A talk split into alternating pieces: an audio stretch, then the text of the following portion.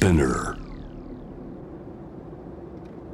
J-WAVE ANA ワールドエアカレント今回は2023年7月29日放送。ゲストは小説家の新川ホタテさん。弁護士でプロ雀士というユニークな経歴を持ち第19回このミステリーがすごい大賞受賞作元彼の遺言状で小説家デビューした新川さんに昨年まで過ごしたアメリカ・シカゴさらにローマパリウィーンなどの旅のお話伺いました。お楽しみください。今日は、まあ、ホタさんの作家としてのいろいろな人生も伺おうと思ってるんですが何しろそれまでのキャリアがまあなんとも華やかと申しますかなかなか面白いということになりますけど東大出た後弁護士になられます。はい。その後にこれ麻雀のプロってことですか？はい。プロのテストを受けてプロになりました。でその後に作家になったってことだよね、はい、えっと経緯としてはまあ作家になろうという夢はお持ちだった？はいこれは小さい頃から私は作家になりたかったんですけども、うんはい、作家ってこうなるまでにこう10年、うん、20年かかる人もいるし、うん、でなってからもなかなか食べていくことができないっていう話を聞いていたので、その まあ何か生活の糧みたいなのを持ちながらチャレンジするしかないなと思ったので食いっぱぐれのないなんか資格の取れる仕事をしようと思って、まず弁護士になりました、これはだからまあ抑えだ要するに。抑えですね。まあ、作家になるために一旦弁護士にみたいな感じでしたね。なるほど。でこれ何年やられてたえっ、と結局4年ぐらいですかね。かはい。そこまではまあでも弁護士としての経験みたいなものがその後のまあ作られる作品に生かされると思うんですよね。実際ほらデビューのあれあれ面白かったですよ僕読みましたよあの元彼の遺言状がありがとうございますまさかの あれ面白かったですでまあ、そのあれもなんかやっぱホタテさんのなんていうか経験がものすごく反映されてるじゃないですか。はい、でこのさ次ですよ。この麻雀っていうのはこれどういう どういうこう入入り込んだずるっと。これがまた何の役にも立たない特技なんですけど 私もともと高校の時囲碁部だったんですね。で、うん、囲碁部で麻雀を覚えて、うん、で自分は囲碁と麻雀で、うん、麻雀の方が好きだなってその時思ってで大学からはこう麻雀一筋でやってて、うん、なのでずっと麻雀はまあ趣味として好きだったんですけども、その趣味が高じてちょっと時間が空いた時に、うん、あのプロの公式戦に出てみたいと思って、それでこれは多分司法試験とか終わった後に、プロテストを受けて、うん、あのプロ雀士になりまして、うん、これもあの弁護士として忙しくなるまでの1年間ぐらいしか活動できなかったんですけど、うん、プロ雀士として活動しておりました。なるほど。プロ雀士って何するんですか？まあ基本は試合に出るだけです。公式戦に出て、まあ、戦うって感じなんですけど、まあ、人によっては麻雀のお店にゲストとして行ったり大会にゲストとして出場したりっていうことがあるかなっていうくらいですね。なるほど。じゃあそのトーナメントみたいなもので賞金みたいなことはまだまだ？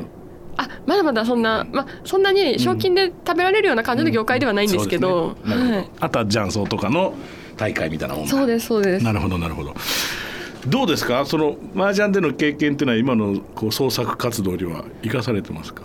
いやとと直接はち生きてないんですけどただ考え方は生きていて、うんうん、っていうのは私がまだ新人なので、うん、単純な技量で言うとベテランの作家さんにはどうしてもかなわないんですね。うん、なんだけれども同じ本屋さんに同じようになら本が並んでしまうから、その先輩作家じゃなくて私の本を選んでもらうためにはどうしたらいいだろうっていうふうに考えて、であの麻雀も、えーと、自分より強い人にもその馬強次第では勝てることがあるので、はいはい、どうやったら勝てるかなって考えるその思考パターンは結構生きてますね。なるほど。戦略みたいなことだね。そうですね。戦略ですね。例えばその単純に作文の力で大御所の作家さんと勝負したら負けちゃうから、私は法律家だったので、法律家の知識とかを入れると、ね、この法律家のリーガルものを書くんだったら、私よりうまく書ける人はいないだろうっていう分野とかがあるので、そういうところでなんか自分より強い人を倒すみたいな、うんうん、気持ちでやってます。なるほどなるほど。いやでもそのちょっとしたマニアックな部分みたいなものがやっぱ太田さんの作品の魅力だろうからね。ありがとうございます。うん、とてもそう思いますよ。僕ミステリーもんとか割と好きで読むんですけど、移動が多いもんですから仕事柄。そうですよね。そうするとちょうどさ二三時間で、はい、読み切ってよよっしゃっていうあそういうなんかこうエンタメとしてはとてもいいんですよね。あ一番嬉しいですね。その移動中うん。にパッと読んで、うん。はーってなって次の予定に行ってもらうっていうのが 作家として一番嬉しい読まれ方です。あそうかあそうですか、はい、でそして作家になりました。デビュー作がもう大賞受賞したというわけでしょ、はい。これも戦略でした？あそうですね。まずデビュー作でドンと売れないと、なかなかその後作家としてやっていくのが難しい現状があるので、あるよね。何回も何回もトライしてってことになっちゃいがちがちなんですよだよね。ガチなので、うん。なのでまあまずはこうドンとデビューして、はい。そのデビュー作が売れてっていううん風にしなきゃと思って、そうね。そういう感じの作品を書いてますね。そうだね。いや面白いね。いや僕も今言ってたその元彼の遺言状とっても面白いんですが綾瀬はるか主演そして大泉洋共演でドラマ化されたということですけど。どうですか？自分の作品がまあそのデビュー作がドラマになったりっていう。驚きましたね。本当？あの全然予想はしてなかったので、うん。単純に驚いたのと、うん。あとまあそのなんだろう綾瀬はるかさんみたいな、うん。こう誰もが知ってる女優さんがやってくれるみたいな、そのスケール感は、ま、全く想像してなかったんですよ。そんなに大舞台に立たせてもらっていいんだろうかみたいなうん。ところは戸惑いもありましたけども、うん。あのすごく素敵に演じてくださって、うん。本当にこうまあ本当いいいい思い出とか言うとあれなんですけど本当にいい思い出になりました。なるほどなるほど。でところで去年まで昨年まではシカゴにいらっしゃったってことですがはい。これはお父様の関係これはですねうちの夫の仕事の関係で1年ぐらいいたんですけれども、はい。すごい寒かったですねシカゴは。あそう。私宮崎育ちなのであそうか。あの寒さに弱くってはあ日照時間にかなりギャップがあるね。やられましたね。もうぐるぐる巻きにしてもう肌をどこも出さないみたいな、完全ボビで街に出るみたいな。あそう、まあ、冬になると気温まあおそらくマイナス20度とかでしょうから。ねえもう川も湖も凍っちゃうよね。そうですね。シカゴ川もミシガン湖もこううん。全部凍ってて、あそう。でもうみんなこう黒い格好をしてなんかでやっぱシカゴって風の街ってよく言われていて、なので風もすごく強いんですね、うん。でかつあの摩天楼というか高いビルが多いのでそのそこの間を吹き抜ける風がもう結構な強風で、うん。もうもうこれは辛いって思いながらも当時は、はい、本当。街の様子とかはどうですか？やっぱり割とさシカゴっていうとちょっとおっかないイメージもあるじゃないですか伝統的にというか歴史的に、ね、はい。昔よりはだいぶ治安は良くなっていて、うん。でもまあちょっとコロナとかで若干また治安落ち込んでたんですけれども、うん。なので私も家の前でうん。銃声を聞く機会があって、でそれはなんか結構あこれは銃声だと思ってその警察官となんか犯人グループみたいなのが打ち合いをしてたんですね。あででただ私ちょうどその時にはい。銃が出てくる小説を書いてたんですよ。なるほどあこれはと思ってすごいめちゃくちゃよく聞いてよく聞いて。よく聞いて描写しようと。しました。なるほど。あなるほど。作家の人生捨てどころなしっていう感じで。そうだね。実際あの結構自信を持って描写できたので、うん。あの良かったなと思ってそうです自分としては。はい例えばシカゴに、まあ、この番組を聞いてるリスナーがあ旅をするとすると、太田さんとしてどっかこうおすすめこんなもの見たらいいよって、まあ、場所だけでもこの店でも何でもいいんですけど。はい。あのーそうですね。あのシカゴって建築の街で、うん。結構古い100年レベルに古い摩天楼みたいなのがたくさんあるので、その建築物を巡るシカゴ川クルーズはあ。というのがあってそのクルーズの、まあ、ツアーなんですけど、に参加するのがおすすめですね。なるほど。川からうん。街の様子を見られるので、また違う景色ですごく素敵です。ああ僕はあのパリでねあのセーヌのそういうクルーズ乗りましたけど、やっぱりあの全く違うふうに見えますね。そう。せセーヌのクルーズもいいですよあね。でもちろんあの ロンドンのテムスもいいですけど確かに確かに。あ割とそういう船乗ってるな。あの船川から見る街っていうと全くこう見方が変わるというか面白いですよね。景。色が違って、うん。このケンブリッジもうん。川を巡るツアーがあるんですけど、あそう。やっぱりちょっと視点が下がるからそうそうそう全然違うんですよね。そうだね。あとは、まあ、3月17日って言ったら、まあ、パトリックデーか。そういうことか、まあはいはい。アイルランド人も多いですかやっぱり。そうですね。ね。アイルランド系の方多いので、はい。その3月17日にセント・パトリックデーっていうのがあって、アイルランド系の人のお祭りなんですけど街全体で祝福しているようなところがあって、川に緑色の塗料がはい。巻かれるんですね、だからエメラルドグリーンに川がなって、うん。ちょっとなんかねあの日本で言うとなんか温泉の素みたいな色になっちゃうんですけど、うんうんうんうん。でみんなが緑色のものをつけて街に出るので、街中が緑になってね。すごく楽しいお祭りです。ね。ねでギネス飲んでそうそうそう。みんなでてててててててててててててててそのまさにその音楽流れてました。そうそうそうそうまああのケルトの音楽はもう彼らのなんか宝みたいなもんですからね。うんうんしかもねそのなんだろうアイルランド系じゃない人もは一緒にお祝いしてもいい雰囲気でもあるので、はいそこが楽しかったですね。いいですね。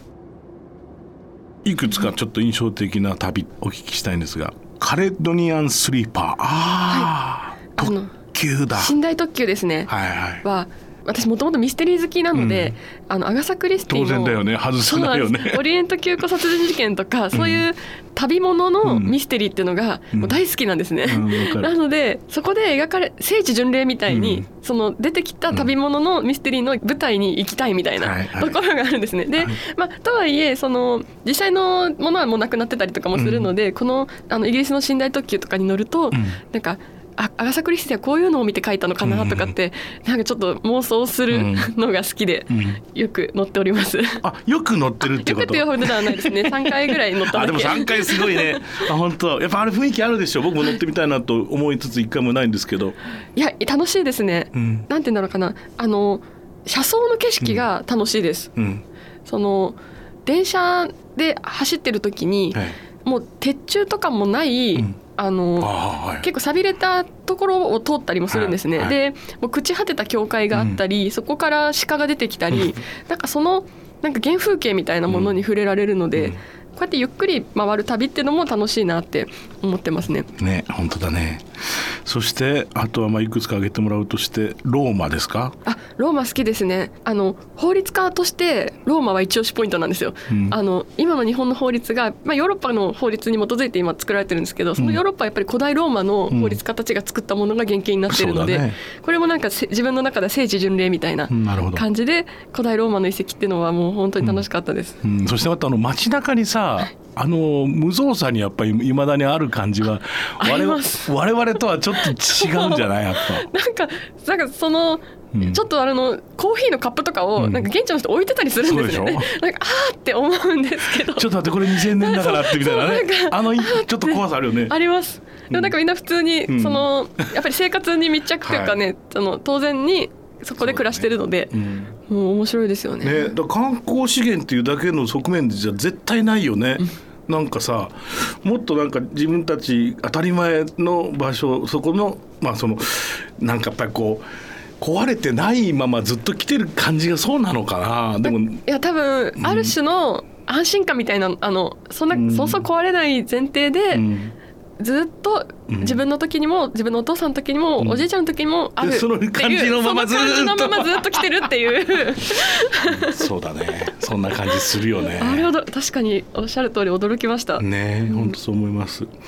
あとはパリも行った時伺っていいですか？そう、うん。私パリのオペラ座のあのガルニー宮の方じゃなくって、はい。あのバスティーオペラかの方で人生初めてオペラを見て、おおそうですか。なんかせっかくだからと思って見たら、ものすっごく良くて。まあ、バスティーは割とあのプログレッシブっていうかちょっとこう前衛的なもの多いんだよね。そうなんですよ、うん。なんかまさにそこが好きで、はい。まあ、いろいろ見てヨーロッパの各都市にはい。オペラ劇場あるので、うん。その都市に行ったらオペラ見てはいはい。みるようにしてるんですけど、はいやっぱりそのクラシックなものを好む劇場もあったり、うん。まあ、スカラとかあそうですね、まさに。に。なんですけどこのオペラ座は、んあの現代アレンジがかなり効いてて。そうね、モーツァルトであろうとワグナーであろうと意味わかんないものなんでそうです。びっくりするよね。そう。この間オペラの中でバク転とかしてましたからね。本当。えーって。でもあれはあの多分博士さんは音楽家としてはい。面白く思うと思うんですけど私はストーリー作家としてうん。面白くて、うん。あの歌の部分のセリフってあまり変えられないはいわけなんですけど、同じセリフなのに、うん。その周りの演出で全然違うストーリーになってる。そ,、のアレンジ力というか物語構成力みたいなのに、毎回こう舌を巻くことが多くって、なので大体こう3ヶ月に1回とか新しい演目が加わると、大体初日かその次ぐらいで行くようにしてて、なるほど。で特にやっぱりパリの人たちっていうのはやっぱそのちょっとこう実験的なものとかちょっとなんかチャレンジングなものとかを受け入れるやっぱりこう懐が深いっていうかありますね。気がするね。これロンドン以上にそう思います。あります、いやロンドンってやっぱりパリに対するはいはい。そこはかとない憧れがあるから、あるね。なんかこの古いものに対する、はいなんかやっぱりリスペクトみたいなのが、はい。なんかちょっと憧れとともにまだやっぱりしっかりあね。あるけどフランス人ってなんかそれはもう当たり前にあって、当たり前にある余裕から、うん。なんかもうね。新しいもの好きっていうか。そうね。で規模が小さくてもそこにお金も回るシステムもできてるし。そうですね、うん。まあ、生活に組み込まれてるそのファンダムの人たちがいるからそうですね本当そう思う。だから芸術文化まあいろんな言い方してもいいかと思うけどそういうものに対する触れ合い方っていうか接し方っていうのはちょっとイギリス人とも違うし我々日本人とも随分違う気がしますよね。なんかかなり気楽にうん。劇場に来てる人が多いなと思って、あの幕間の30分でお酒を飲むために来てるんじゃないかみたいなおじさんとか。なんか幕中は結構ぼんやりしてる。あそうそうそうそう。そうそこにいることが大切そう。でねでもそこでこう仲間とうん。た月一とか会ってうお酒飲むみたいなのがもう組み込まれててそう。ですね。そうもうおさまあおっしゃる通り。僕一度サルガボーって割とクラシカルのホールでパリでコンサートしたんですけど、ええ。それこそドビュッシーとかもやってたと思うんですよ。そこなんかね。舞台が見えない前提の席とかも平気で売っちゃうんですよ柱で。ここは見えませんここは見えませんって。確かに。ね。ありますね。日本はね絶対そこ売れ売らないし売れないんですけどパリねへ関係ないんですよね。そこにそこばっかり座ってるおっさんとかいるんだよありねます。ちょっと安いんだよね。あれは確かに私も最初見た時にうん。びっくりしました。その間何して何してんだろうな みたいなね。やっぱりそういうのってもう全然違うんだよな多分見に来てる感覚がね。あとまあ女性の場合はやっぱドレスを着て、うんはいはい。華やかにドレスアップしてその場に行ってうん。みたいな、それが楽しいみたいなところもあって、まあ、もちろんそのハイクオリティな芸術なんだけれども、はい。それに構えすぎない感じっていうのが素敵だなって。パパーティーに行く延長みたいなところがちょっとそうですそうです。あるかもしれませんね。ウィーンはどんなことが？はいあのウィーンは普通に観光で行ってたんですけど、ウィンナーコーヒー飲んでみたいな、うんうん。本当にベタベタな観光してたんですけど、印象的だったのが、うん。この朝の情報番組のはい。クイズコーナーで、うん。あのオペラ歌手のうん。なんか名前と写真がわーって出てきて、そのオペラ歌手の名前と声域をあの当てるみたいなのを普通のあの 市民のあの主婦のお母さんとかが出てきてなんかはいはい。5問正解したら100万円みたいなクイズでやっててそのこの誰々でうん。ソプラノとか言ったらブブアルトでしたみたいな。なんかあのえこんなに普通の市民がうん。朝のニュースであの情報番組か、うん。でクイズに出るぐらい身近なのかとそ思って。ね。いやいや日本の歌舞伎役者と一緒ですよ。あそうかもそうかも。うん、割とやっぱりビエンナの特にやっぱりこうフォルクスオーパーの方とかは、もうかなりやっぱりうん昔昔からさヨハン・ストラウスとかさ、ええああいう人たちがこうレハールとかそういう人たちがまあミュージカルの前身である、まあ、いわゆるオペレッタっていうのを作ったでしょ、あれっていうのはまあその喜劇が多いから、まあ、ちょいとなんか歌舞伎と吉本新喜劇足して2で割ったみたいなところもあるわけですよこう言ってみれば。で毎週毎週のそれがまああのダンスパーティーと一緒にこう結びついてるから。でヨハン・シュラウスとかもう週末になると毎毎週毎週新曲を書いてでそこでこうワルツ対決とかあるわけですよ。大衆です。大衆大衆芸術なんで。ですね。それに対してまあシュタッツオペラっていうのはもうちょっと芸術的なオペラをやってたんですけど、まあ、でもそれは全部ウィーンの学友協会が全部管理してましたから。だからそう考えるとやっぱりそういうね面白いよね。ちゃんとした芸術がさやっぱりこう市民にね扉が開いてるってところがやっぱあの頃のウィエナっていうのはすごいんだろうなそれがまだいまだに続いてるっていうのがまたすごいね。そうですね、まあもちろん旅にはいろんな楽しみがあると思いますが食べること。そうですね、うん。食べるのが好きですね。しかもやっぱり現地のものはいはい。を食べるで現地のその現地の人が言言ってるお店うん。にちょっと教えてもらったりとかしてうん。食べてでその土地その気候で食べるから美味しいものってあると思うので。じゃあ全てそうじゃない？本当そうです。ね、温度と湿度と街の匂いとかと、が一緒になって口に入ってきた鼻を抜けて味覚っていうかね味ができていくからね。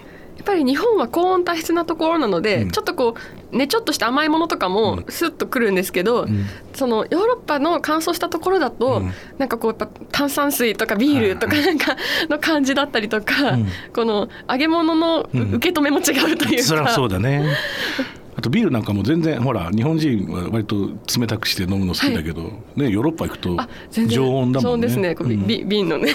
そう。だから常温の意味が違うから。我々常温っていうとさ夏の日本の常温え？って思っちゃうけど向こうの常温ってやっぱり20度ちょい下ぐらいの感じがやっぱり常温じゃない。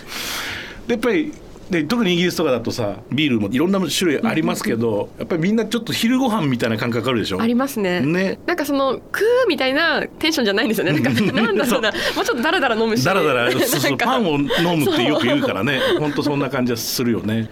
スペインなんかもね美味しいね。スペイン行きました。もうか。あのやっぱ太陽の光がすごいので、うん。そこでこうまあお酒ももちろんですけど私はなんかそこで飲んだオレンジーナがめちゃくちゃ美味しくってオレンジないいな。そうなんですよ。日本にもあるけどやっぱり現地で飲むのはまた全然違うなみたいな、全然違いますよね。冷たい白いワインとかも意味が変わってくる。変わりますねもう。ね。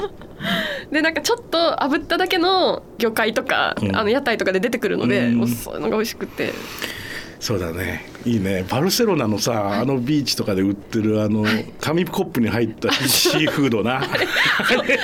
盛り付け超適当私行きました。超あれすごい。よねカニエビとかある中に一番人気は絶対カニカマなんだよねあそこでも。あれね日本のあのカニカマは世界を制してるよ。いろんなとこで売ってるんでみんな大好きだからね。意外と人気なんですよね。意外と人気ですよ。日本人からすると、ん。なぜっていう感じなんです我々は本物のカニのなんかちょっと代用品っていうかそんそな感じだけどねヨーロッパ行くとカニカマが食べたい。味好きみたいなんですよよねね。みんな食べてるよね。うんやっぱり私はその土地に行くとそこで書かれた小説とか、そこの著者そこ出身の著者の小説とかを読みたくなるんですねそそうだよね。舞台になっていたり。例えばイギリスだったら、うん。ジェーン・オースティンとか読むとうん。最高うにんよくって、うん。あこういう舞台で、うん。こういう土地でこういうお家で行われてることなんだっていうのがはい。もう本当にクリアにわかるので、その世界に浸れて、まあ、なのでイギリスの時はイギリスの小説をアメリカにいる時はアメリカの小説をっていう感じで、行く先々で読んでますね。うん、それはね大賛成ですよ。やっぱり、いや音楽も同じで、イタリア行ったらやっぱりイタリアのオペラが素敵に聞こえるしそれはそうじゃないクラシックだけじゃなくてもそこさっきの話だとええ。フラメンコをやっぱりねスペインで聞いたら最高じゃないですか。あのね太陽と夜の、あのうん。石畳の感じが感じが？ああっっててあのフラメンコって感じですよね。そうそうそうそう。であそこの酒場に行ってあれ踊りがあってってことだからそれはもちろん世界中にいろんな風な形で輸出されてそれがいろんな文化とまた混ざり合っていろんな新しい芸術作ってるのはいいんだけどやっぱりこうルーツ知っとくとか小説でなんかその舞台でそこで書かれたものをを読むとかってのはやっぱり醍醐味だよね。いや本当に日本にいても、うん今ネットとかでだいぶ触れられることは増えてるにしてもやっぱり現地に行くと、うんこう得られるものが違うなって思いますね。うんそうだねさて今回の新刊というのはどんなものになってますか？はい、うん。新刊タイトルは「はい縁切り状と離婚弁護士松岡紬の事件ファイル」という売れそうだねまた。あのタイトルに全部もう盛り込みましたねタイトルに全部盛り盛りじゃないですか。盛はいはいはい。でもこれも本当に先ほどあの移動の23時間で読めうん。るようなものを書きたいなって私思ってるんですけど,、おーなるほど。これも本当に軽く読める、うん。あのリーガルエンタメで、北鎌倉が舞台なんですけれども北鎌倉の縁切り寺で有名な寺があるんですね。うん。この縁切り寺の目の前であの離婚専門うん。の法律事務所を開くっていう、はあはああのお話なんですね、うん。なのでこう縁切りに来たい人がちょうどどちょうど目の前に離婚専門の事務所があるから そこで儲かるだろうっていう。面白い。おもそうろいいうことでまあここで開業したあのこれ松岡紬先生ということが、なるほど。あのいろんな事件を解決していくリーガルエンタメです。なるほど。これでもなんかシリーズ化しそうじゃないですかシリーズ化最初書き始めた時はシリーズ化しようとかって思ってたんですけど、うん。こう書き終えるともまあ。う力尽きて、もう続き思いつきませんみたいな今状態なんですけどまあ大丈夫だよ、ただシリーズ化ししてほしいっていう声は結構いただいてはいるので、うん。ね。ちょっと考えなくちゃなという感じですね。自分のこっぱり落とし込むんですか？この弁護士のキャラ設定的には。あ意外と自分のこととか周りのモデルみたいなのは全然いないんですけども、まあ、ただ、まあ、周りを見て世の中の人の思う弁護士女性弁護士像みたいなのがかなり偏っていて、うん。でいろんな人がいるよっていうふうに思うんですね、うん。なので、まあ、実際にこういう人もいるよっていう気持ちでは書いてますね。なるほどなるほど。さて今後旅してみたいところということでお伺いしたいんですが。はい。私今までうん。英語圏とかアメリカとヨーロッパばっかり行ってるんですね、はいなので実は全くアジアに行ったことがなくって。あなので今後はこうアジア圏を開拓していきたいなっていううん。野望があります、あ面白いですね。また全然こう旅の仕方が変わりますからね。そうですね、それにあのまあ週末とかにこう気軽に行けるところもあると思うので、はい。ちょっとどんどん行きたいなと思っております。そしたらまた面白い本書けるかもしれませんねそうですね。やっぱりそれを元になんか旅ミステリーみたいなのをうん。書けたらいいなと、はい。思っております。さて最後にこれは皆さんにいつも伺ってるんですが、えー、ホタテさんにとっての旅って一体何ですか？そうですね、まあ、日常に開ける風穴みたいな感じで、まさしく。普段忙しくてもなんかちょっとスッと心の風通りが良くなるみたいなうん。ところがあると思うので、うん。まあ、定期的に行っていきたいですね。楽しかったです。ありがとうございました。ありがとうございました WANA, World Air Current.